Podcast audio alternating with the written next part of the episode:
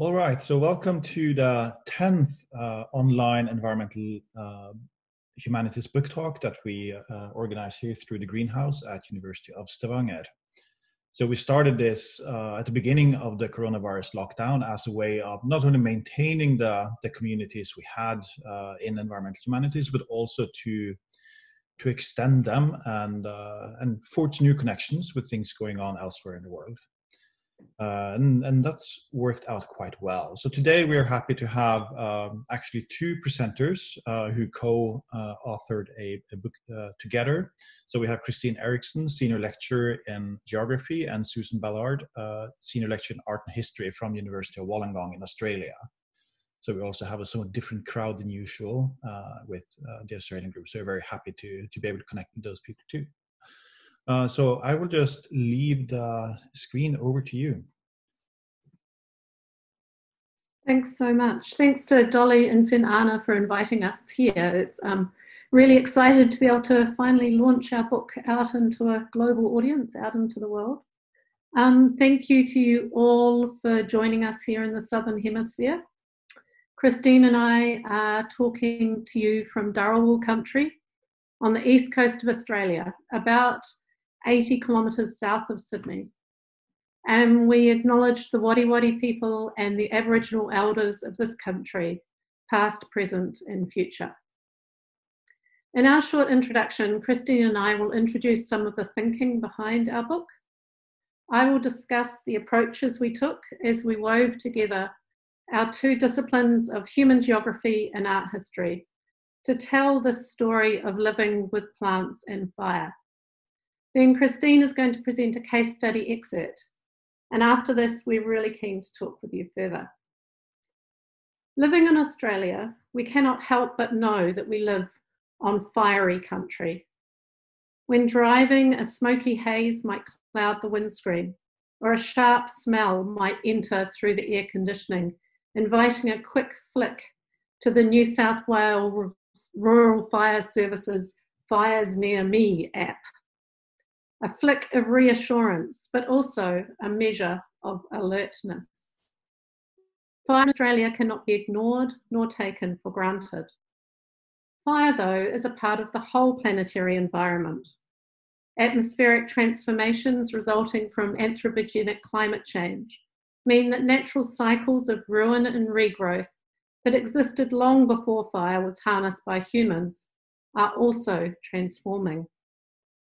Bushfire and its seasonal cycles are also becoming more unpredictable, unknown, and unfamiliar.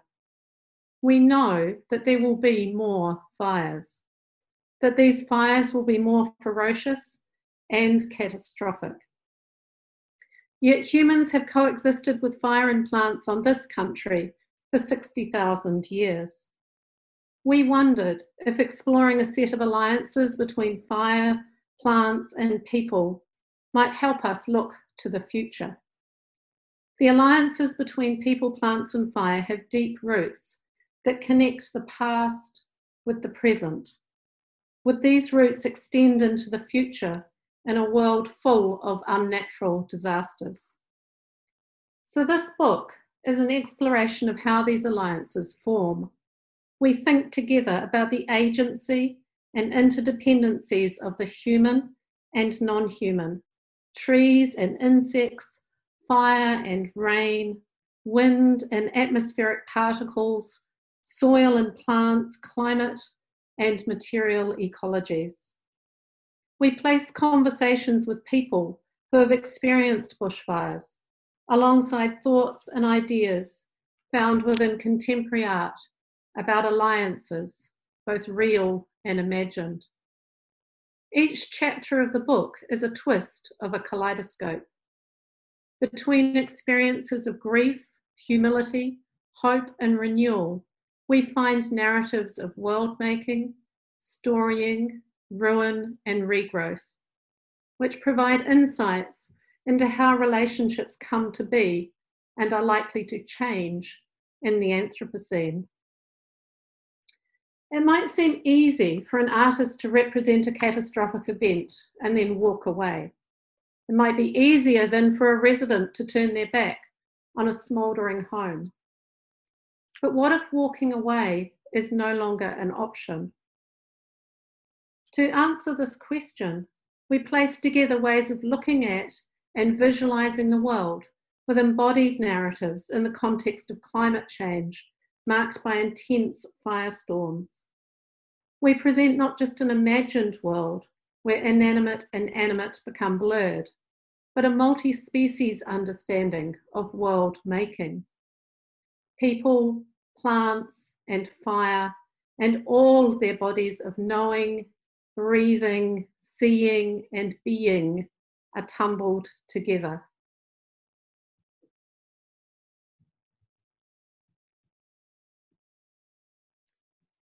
Our exploration of alliances pointed us to a deeper collaboration that expanded the disciplinary range of the social sciences and environmental humanities by employing methodologies from both human geography and art history.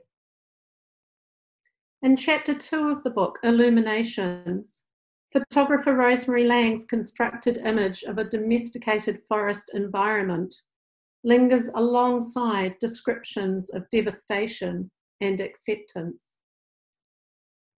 And in chapter three, illustrations, we think about how the direct experience and collective memory of fire enables us to consider what Nigel Clark calls the rhythms and extremes of the earth.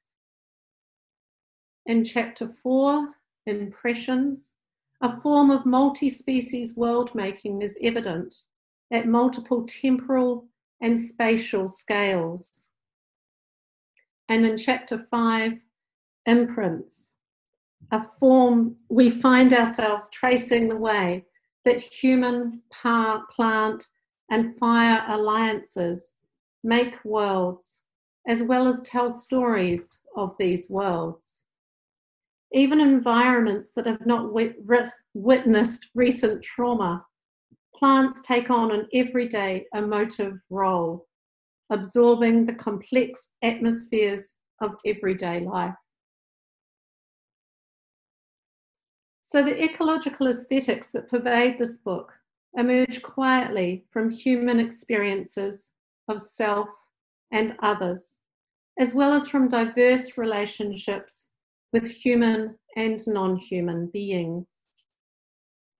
Weaving its way through branches, twisting around and under things, objects, and behaviours, this aesthetic is an energy that helps us to think about the creative work that is necessary for life in the Anthropocene. We look to 37 artworks that do not present answers, nor behave as illustrations but work that suggests ways of understanding, knowing, and imagining the world. Our aim is to stay local, to consider how thinking about plants, fire, and people together gives us a means to understand world making at all scales. Our case studies are mostly situated in the liminal zone between urban, bush, and forest environments in Australia. However, in Chapter 6, we specifically explore global contexts of human, plants, and fire together. And Christine is now going to present a case study from this chapter.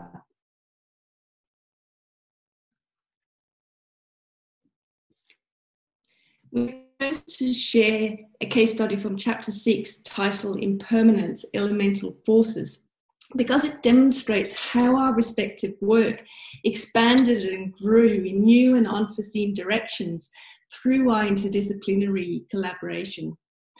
After working with fire for many years, the artwork in this chapter prompted me to think about fire in a new and unprecedented way in the form of nuclear fire and wildfires burning in areas contaminated by radiation.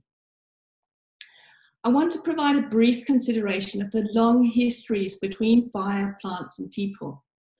To do so, I'm going to use the metaphor of a kaleidoscope, a metaphor that plays a central role in our book.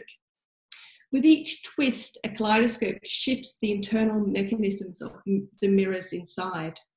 It refracts and reflects light to create patterns, and in this way, it metaphorically demonstrates how fire plants and people are tumbled together in environments that they both change and are changed by.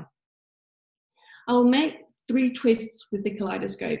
My starting point is Australia, but I'll move outward via the atmosphere to Japan and the former USSR and what is now Ukraine.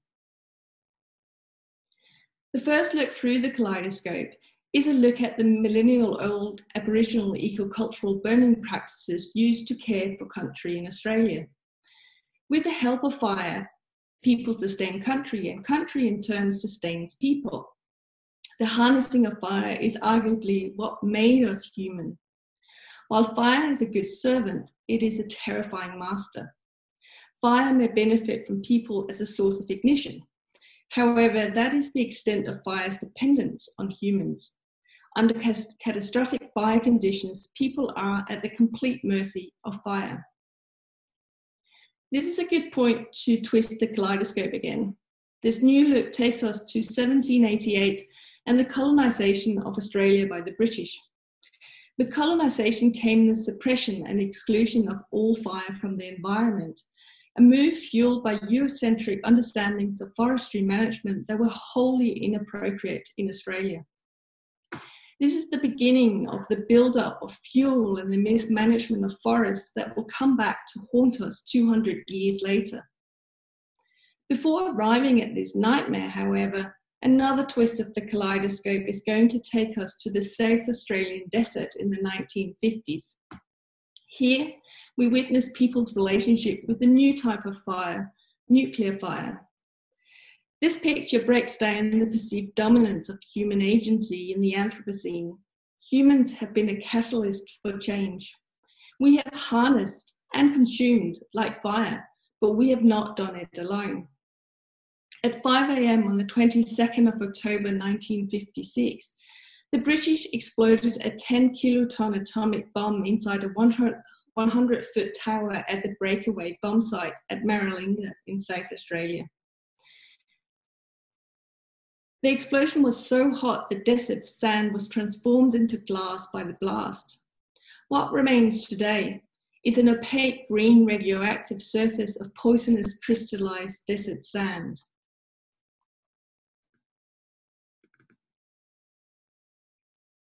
In Yhonnie Scarce's um, Aboriginal artist Yhonnie Scarce is from Woomera in South Australia and belongs to the Kokatha and Nukunu people for whom Murnong also known as yam daisy, is a traditional staple food. Between 1953 and 1963, the bomb clouds released by British testing of nuclear weapons at Maralinga drift, drifted over her family's country. Yhonnie Scarce's Death Zephyr mimics one of the dispensing atomic clouds. The art installation is an eight metre wide suspended cloud of over a thousand white, grey, and blackened glass yams. In Yhonnie Scarce's Blue Danube series from 2015, held in the Australian War Memorial Museum, clear hand-blown glass bombs contain the skeletal remains of yams. The yams an opalescent black colour that represents the burning of skin, a black purple color that represents the landscape itself and people dying as a result of the tests. Scarce's glass bombs mimic the Blue Danube bomb, Britain's first operational atomic weapon. The four fins design originated from the American Fat Man atomic bomb dropped on Nagasaki on the 9th of August 1945. Japan surrendered, surrendered six days later, ending World War II. Yet the end of the war was not the end of human engagement with nuclear fire. This was the start of a new era, the atomic age, an age marked by the proliferation of nuclear testing, such as the opening of the Maralinga test site, and a series of nuclear accidents with global and disastrous ramifications. It is these events that are now gaining traction as a formal It is these events that are now gaining traction as the formal agreed marker for the Anthropocene. For those whose land has already been destroyed, food crop contaminated, and lives irreversibly impacted by the atomic age, this dating of the Anthropocene remains arbitrary at best. In Australia, the opening of the ongoing impact of nuclear testing on country are intimately connected to negotiations between the British and Australian governments. Despite superficial attempts at a clean-up by the British, access to country remains restricted at Maralinga. The consequences of the inadequate clean-up, the restricted access, and the hurt of traditional owners wishing to heal their sick country are deeply embedded in Scarce's work and the bush food that Scarce uses to tell the story of culture and tradition. This is a long form of world making and storying, ruin and regrowth. Controlling nature but grasping the atom was the beginning of the end of discrete relationships between humans and the planet. Scarce's installations are one answer to anthropologist Anna Tsing's question what kind of human disturbances can we live with? Another answer to Tsing's question is provided unexpectedly by the resilient response of flora and fauna to fallout in another part of the world. The red forest straddling the border of Ukraine and Belarus, named after the ginger brown colour of the pine trees that died following the absorption of high levels of radiation from the Chernobyl nuclear disaster on 26 of April 1986. In this book, we discuss in detail the response of the flora and fauna to the radioactivity in what environmental activist Bruce Sterling has termed an involuntary park, and the fear that flames from a high intensity wildfire will spread upwards from the litter on the forest floor to become a crown fire releasing clouds of radioactive smoke particles and mineral dust currently held in the soil, bark, needles, timber, and branches of living and dying trees and grasses in the Chernobyl exclusion zone. Time only permits me now to mention that with the increased likelihood of wildfire due to climatic change, one of the lasting legacies of the Chernobyl disaster may extend far beyond the boundaries of the Chernobyl exclusion zone to become a new form of alliance in the Anthropocene. Climate change induced radioactive wildfires. The terrifying thought of climate change induced radioactive wildfire adds a whole other dimension to the growing trend of uncontrollable wildfires internationally due to climate change, the suppression of fire, and the mismanagement of forests. What Sue and I argue in our book is that it is the narratives of survivors, as well as the artworks that engage with these catastrophes, that help us understand what to do next. They connect us with our place, the alliance dependent lives of humans in the Anthropocene. Our place is a question of belonging, of home. Given the long and complex histories of fire plants and people, I will end by asking a question that confronted us many times in multiple ways while we wrote this book. Is home still home when the world around us has changed irrevocably, yet seems oddly familiar? Thank you so much, Sue and Christine. This was great to hear about uh, such a really relevant uh, issue, ongoing, but yet with a deep history. Um, and the ways in which we're responding and can respond and have responded to fire uh, culturally and artistically, I think is a really interesting way to come at this problem. Uh, I know Finn Arne uh, mm-hmm. had a question, so yeah. you can ask first, and then I see Michael on there. Yeah, I wanted to ask uh, something about the process uh, and the inter- interdisciplinarity of this uh, this project. Then, because as Dolly mentioned, we just did um, the Clouds book as one example of this, and I think this is also one of the the strengths of the environmental humanities as a field, how you bring together various forms of knowledge and practices set in particular disciplines into something that becomes, I mean, hopefully something more than the sum of the parts. Uh, uh, so, could you say a little bit about how you I mean, really got together uh, and how you worked together, coming from two quite different fields, and what you learned from it and what you gained from it.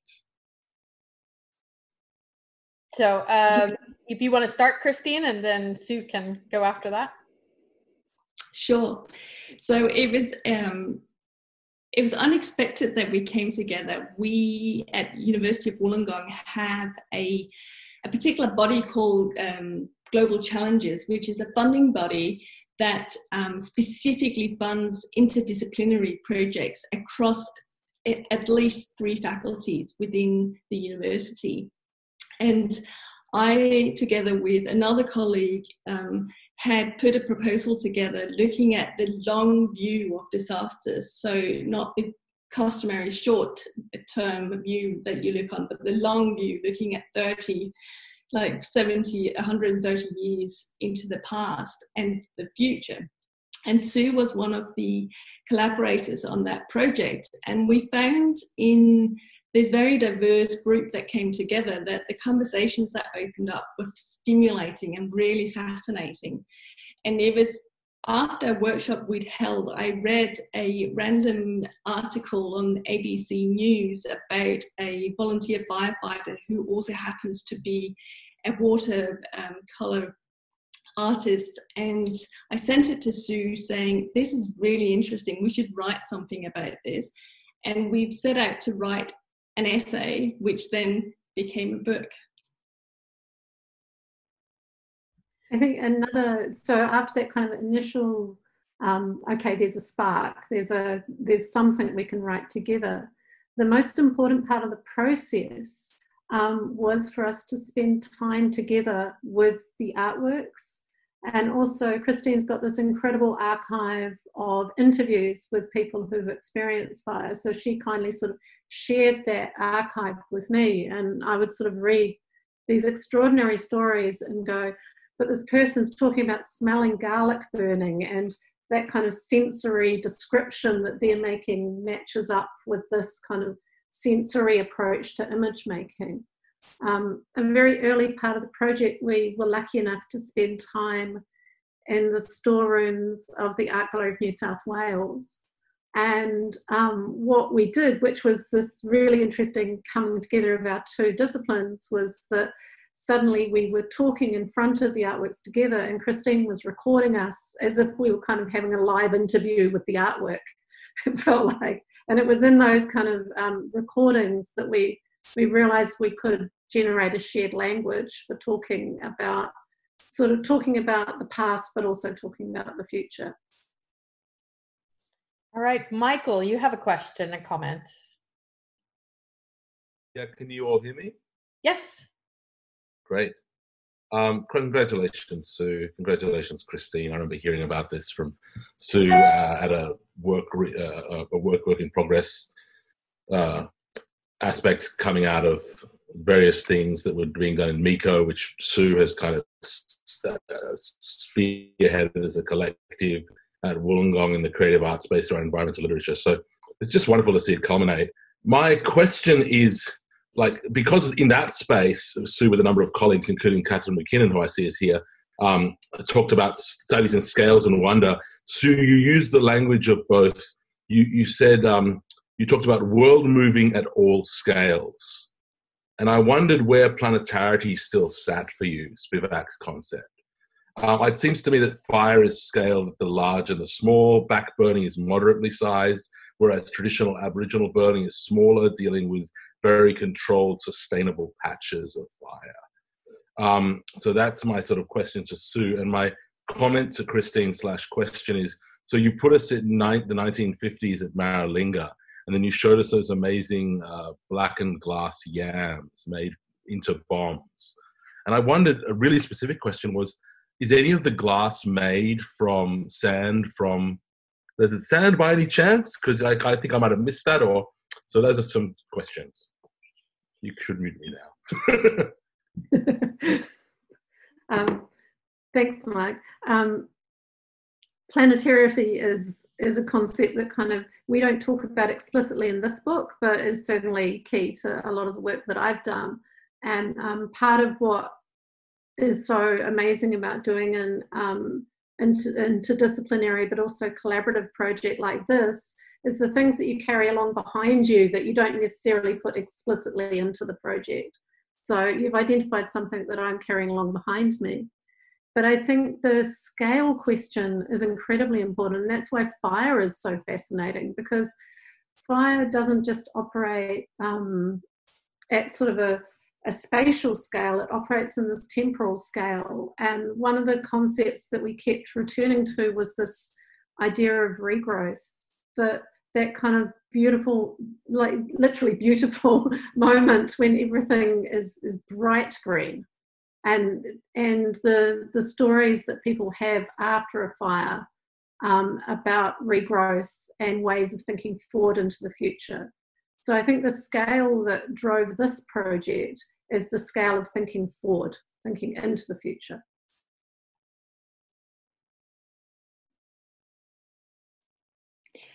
Um, I was just literally looking up as Sue was speaking um, the description that Yhonnie Scarce uses to describe the installation, which is hand blown glass yams, nylon and steel armature.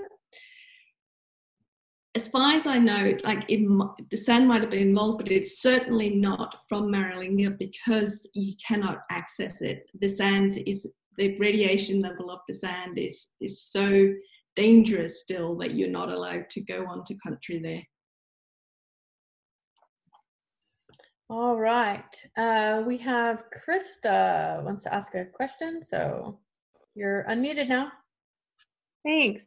Well, that was wonderful. It's I find it so fascinating the combination of art and fire.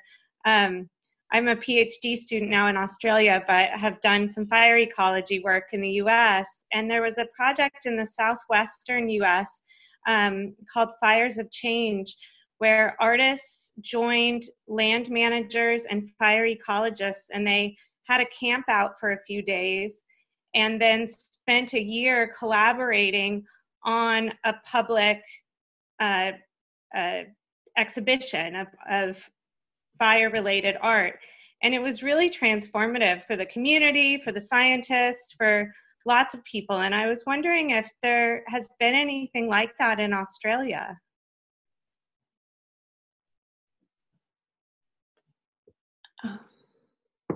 That's a really good question. There has been different types of get-togethers, particularly after fires. So um, when you look at the role of art in recovery, that's more when I know of different agencies coming together in Australia. I think what was unique about the collaboration you speak about in South um, West um, of the US is that it was it was a collaboration that came together both to enhance knowledge on the parts of the people there, but much more specifically the broader public that would come to the exhibition. And I think that's something I haven't seen in Australia that kind of wide sharing of knowledge that's literally derived from different ways of expression expressing conversations that happen when you're out on country like when you're out in the places that burn. And that's i think what is so rich and so inspiring is that once you actually have those tactile elements like the wood and the sand the mud the dust the ash um, and you see that in artwork too right? The ash is the most amazing uh, product to make art with. And so you have these much more embodied relations to what you're talking about. Um, and I think there's so much more scope to do something like this. I think we're only just seeing the beginning of the marrying of art into ways of learning about the environment because of the ways that we have lost connection to the environment in kind of the 21st century. Can I just add to that? One of the things that um, we do in this book is not all the artworks are about fire, but what we do is we read fire into them. And so, with the idea that fire is pervasive, fire is everywhere, um, and we can find it in these works. And actually, a lot of these works were not were not ever made with fire in mind, but we see them and we we find fire. And I guess that's our the big the thing that we're pointing to, which is our bigger picture, is that as we write and make and think during the Anthropocene, we're going to find the Anthropocene in our images as well. So this was like one step was we can find fire in our images. Um, now we'll be also be able to find the Anthropocene. All right, we have a question from Catherine.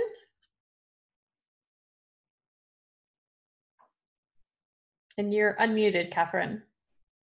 Yes, sorry. I, in a way, I just wanted to go back to a question. I think, thank you both. That was fantastic. Such a good project and so really um, interesting. But I think I wanted to go back to a question that was asked before because um, I'm, I was interested in the way that your thinking um, from your different disciplines actually challenged each other. I mean, in what ways did you review what you were viewing because of the other the other's input? I mean, did, did you have examples of that where you kind of went, that's so different from the way I think? Could you talk about that a little bit? Um, I'm happy to start with that because I think that's probably the aspect I enjoyed the most about the collaboration was the way that in having conversations with Sue, whether that was in person or in writing on paper, is it opened up different sides to the to the interviews that I have been conducting over the last 10 or 15 years. Um, like Sue already mentioned uh, the garlic example, but there were other examples like from the Kosciuszko Ranges um, of that massive 2003 Canberra um, firestorm that damaged and killed people in Canberra. And, and the participants there talk about this moonscape that they walk through and I remember very explicitly when Sue first read that, her reactions to it were so different to what I had read into it. I'd focused very specifically on on the act of of doing, where Sue was looking at the act of engaging with the environment. So there was a particular example of this um, fungus that lives in the crook of a tree and it only comes out when it's triggered by fire. And so the participant is talking about this probably hasn't happened in a hundred years, and suddenly this fire has triggered this fungus and it's there. And so that led to all these other reflections about, well, what does it mean? And mushrooms became quite a big part of the book in various chapters. It kept coming up again and again. But there were other examples like when we sat at the Art Gallery of New South Wales in the archives there and we would talk to the the artwork. So the Nimmo example that Sue included in her slide. In speaking together, looking at the photo, we realized that what we were individually seeing was completely different to each other. So I would automatically look at the path that I could see the fire had taken in that painting where Sue was looking at completely different aspects of the painting and, and would explain to me the process of layering to create distance that provided so much more depth and understanding for the ways that the artist had actually engaged with the environment, where I would see fire very specifically, the ecology of fire. There's always a, um, a great risk that both Christine and I were very alert to that when you bring artworks into a project like this, they can very easily slip into being illustrations. And it was it was one of the big problems of the project for me to kind of go straight there was I was always terrified that the book would end up just sounding like art history 101 like oh look there's blue in the background and there's this like this and we were always um, resisting the resisting reducing our disciplines to their simplest you know, and keeping the complexity of our disciplines kind of alive and going so that we could um, sort of push the disciplines themselves as well as push each other. Does that make sense? It's like, I, I think often when you have an interdisciplinary project, you kind of just go to the simplest. Um, and we were both very keen to not do that, um, to leave some things unexplained, perhaps. Well, I was wondering if you could comment a bit more about the choice of you of plants, right? So we've heard a lot about fire, and, and yet there's there's plants, right, that play a role. Both uh, the yams being plants, the the uh, tracks that are made as the fire goes through, where the plants are burned. Um, but how you feel the plants, you know, do they take a different role than say if you had chosen to talk about animals? I mean, I know there's a number of people on the call, myself included, who do animals as as a focus. What, what did plants bring to the bring to the discussion for you? Um, a really nice way of talking about the non-human without talking about animals. um, would be my really quick answer. Um, but it was it was fantastic to be able to work with plants and to really think about. Um, very early on in the project, we drew a little triangle that's in the book, um, which was about thinking about humans and fire and humans and plants and fire and plants and all of the different relationships that happened in this triangle and actually, although we, you know, tonight we talked a lot about fire, I think most of the book is about the plants. It's interesting with plants. We were in the in the conclusion. We reflect on the ways that the different case studies and the ways fire and and plants specifically made us feel at various points.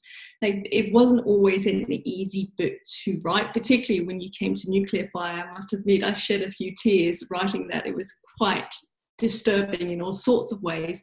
But what was really interesting about the role of plants was it was often very soothing. So there was the grief and the grieving for what fire could do to plants, but this incredible inspiration that you would gain from the way the environment bounces back, the regrowth. And I think that was really nurturing. It was a really nurturing thing to have. I feel very comfortable with fire because I've worked with it for so long, but it's not an easy element where something like vegetation and, and particularly trees is incredibly nurturing the, the kind of the element that was the white elephant in the room pretty much all the way through the book was actually water.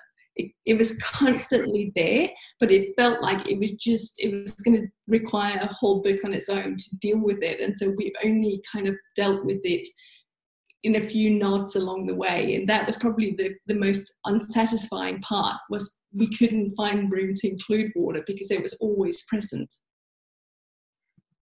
Tom, you have a question. Hi. Hi, everyone. Um, it's great to, to hear more about this book, Sue and Christine. Um, mine's maybe a simple question, but I was just wondering if you could tell us more about um, alliance and the choice of that term in your title. Um, I guess it's got a bunch of different meanings that connect to ethics and politics, but also to ecology and and other things. Uh, I just wondered what you were doing with that term.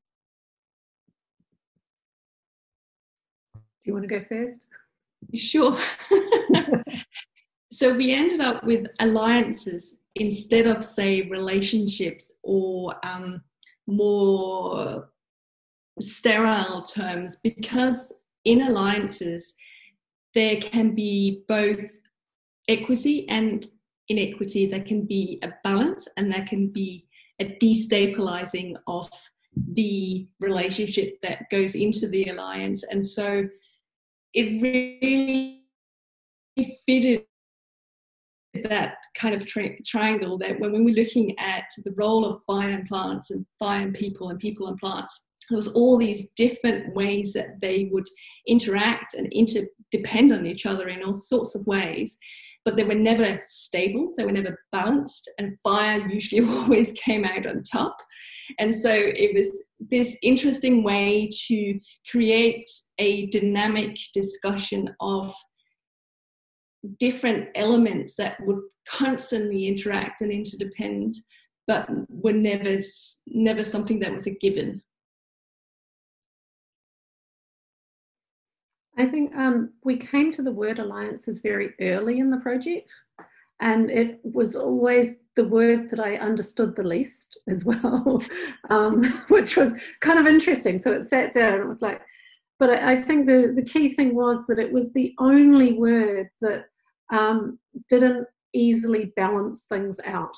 And so it was that it, it was its destabilizing force that was really important to us. Um, and the fact that it had these kind of resonances of an ethics of some kind um, and also a non-human ethics of some kind that I was really interested in that um, became I don't know, it, it still sort of sits there as the word that I don't know the, the most about. You know, it's kind of the first word in the book and the one that I still find the hardest to explain, um, except for the fact that it became the word that we worked with.